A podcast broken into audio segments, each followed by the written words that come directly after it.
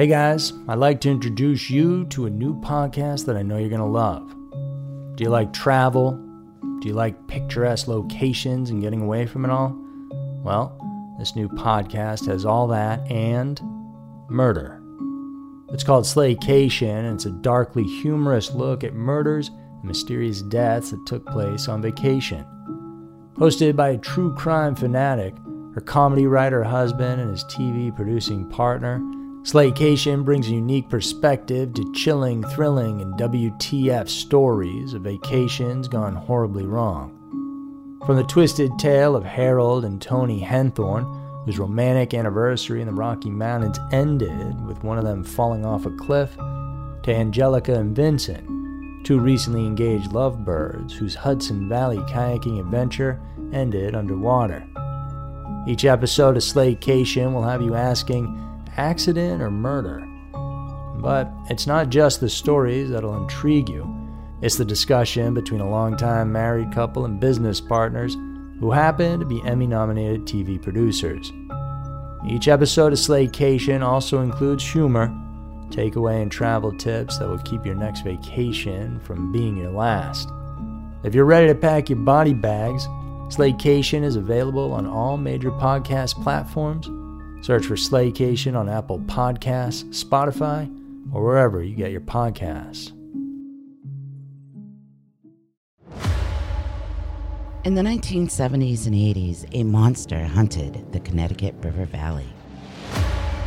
7 bodies found, 1 survivor, and no suspects. I'm Jane Borowski, host of Invisible Tears. I was 7 months pregnant and stabbed 27 times, and I survived. My story didn't end that frightful night. This attack on me physically and mentally lingered for years. I'm Amanda Bedard, and I'm Jane's life coach and co-host of Invisible Tears. Jane is ready to share her story, and not just about her attack, but her healing process afterwards. As a platform for truth and healing, we are on a mission to help others that suffer from PTSD and help bring awareness to mental health issues. To hear my story and others, you can find Invisible Tears wherever you listen to your favorite podcast.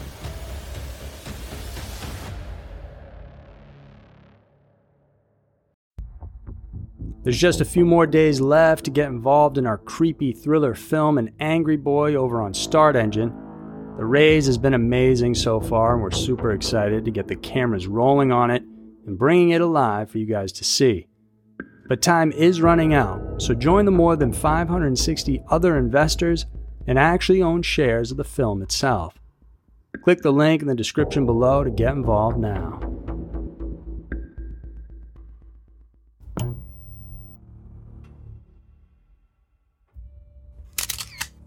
Scary Mysteries, Twisted News, The Nightcaller, and The Legend of the Fouke. Terrifying cases of true crime and strange events.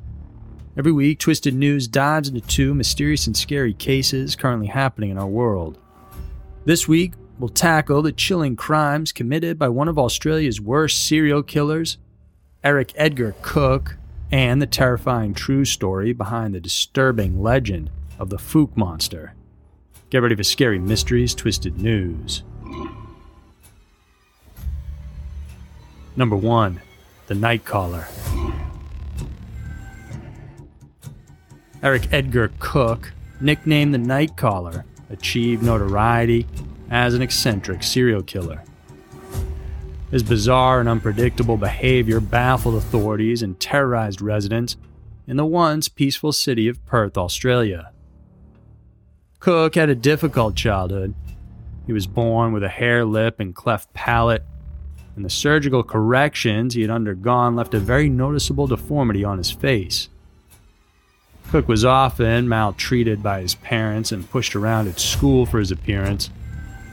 He also stammered and mumbled when he talked, which only worsened his situation.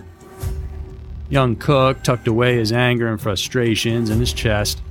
However, it wouldn't stay there forever. Records of his first crimes came out when, at the age of 21, he attempted to join the permanent military forces of Australia. He was discharged 3 months later when the administration uncovered his rap sheet. Turns out he was apprehended before for a series of thefts, voyeurism, and arson. Records also showed he served 18 months in jail after he burned down a church for rejecting his choir audition. These mid-sheets, however, were nothing compared to what would come next. In the early hours of January 27, 1963, the morning after Australia Day, a series of shootings occurred in the western suburbs of Perth, which left 3 dead and 2 wounded. These senseless and random shootings baffled authorities since they seemed to be completely random. The victims, later known as the Australia Day shooting victims, included a young couple in their car, an accountant to sleep in his flat, and John Sturkey, an 18-year-old student in his boarding house. As if that event wasn't terrifying enough, 2 weeks later on February 9, 1963, a teenager named Rosemary Anderson was killed in a hit and run. For this crime, Anderson's boyfriend, John Button, was wrongly convicted. These incidents were just some of the many horrifying deeds Cook committed during his 4-year reign of terror. At that time, authorities were having a nightmare putting the puzzle together. There were no connections between the victims, and the killings had no pattern to them. Some victims were strangled or stabbed with knives or scissors, while others were hit by cars or shot by different rifles. One victim was even sexually assaulted after the killing. A break in the case finally came, though, in August of 1963, when 18-year-old Shirley McLeod was gunned down while babysitting in Dalkeith. Unlike the rest of the cases, the police were able to find 2 viable leads that eventually led to the capture of the Nightcaller. The first was a fingerprint that was found at the scene. The police's desperate attempt to identify the perpetrator led to a massive fingerprinting operation, which reportedly involved taking the fingerprints of over 30,000 individuals. The second stroke of luck came with the discovery of the rifle used by the mystery shooter. It was hidden beneath a bush in the front yard of a residential building. Authorities left a replica of the rifle there and watched closely to see if anyone would come and get it. And to the shock of everyone, the owner did return to recover the weapon 17 days later, and the man was none other than Cook. The father of 7 was arrested on September 1st of that same year. He initially denied killing McLeod, but further interrogations eventually led to his confessions. He later admitted to committing numerous other crimes, including 22 violent ones. 8 were murders and the rest were attempted murders. Among those who he was charged with killing was Sturkey, one of Cook's victims during the 1963 Australia Day shooting, Penina Berkman, a single mother whom he killed in her bedroom in 1959, and Gillian Brewer, a chocolate business heiress. She was savagely slain inside her Perth flat with a tomahawk and dressmaking scissors. He was brought to trial on November 25, 1963. 3 days later, the Supreme Court of Western Australia sentenced him to execution. On October 26, 1964, Eric Edgar Cook was hanged in Fremantle Prison. Aside from the deaths of multiple victims, Cook's crimes also had other unwanted repercussions. Aside from John Button, Daryl Beamish, a deaf mute, was also wrongfully convicted for one of Cook's murders. Beamish ended up serving 15 years, while Button, who originally was sentenced to 10, served 5. Both were later exonerated. Number 2, The Legend of the Fouke.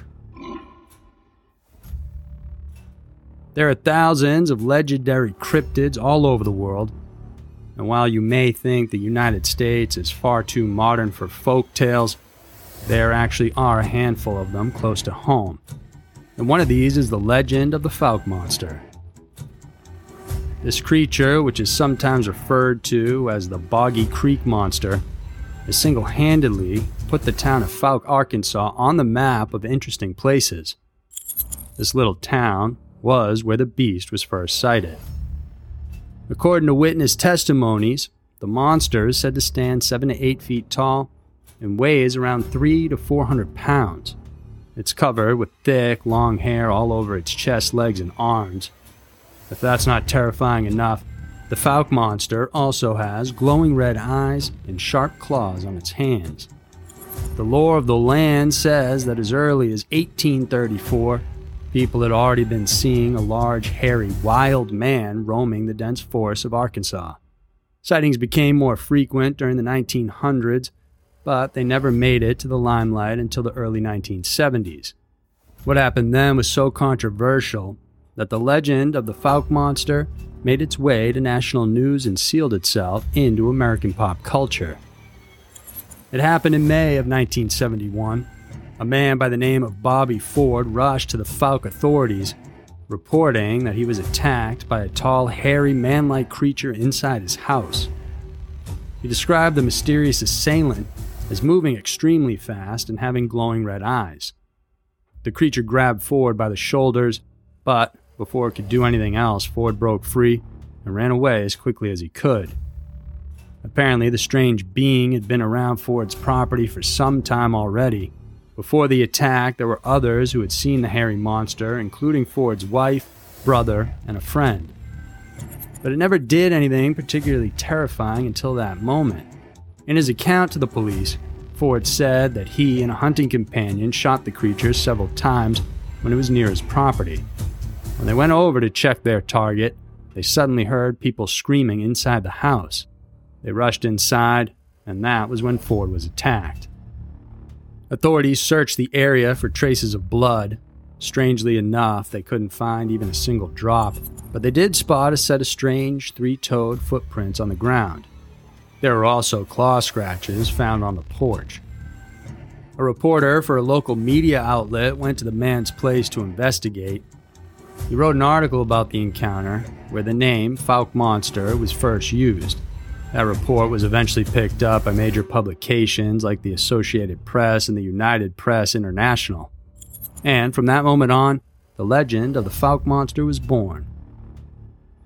While the public was clamoring over the Arkansas Sasquatch, there were skeptics who were also working to debunk the myth. Archaeologists from Southern Arkansas University determined that the three-toed tracks didn't belong to a primate. Most primates, including hominids, walk on feet with 5 toes. Additionally, Ford and his folks found the monster active during the night, suggesting that it was nocturnal. On the contrary, primates are supposed to be diurnal, or active during the daytime.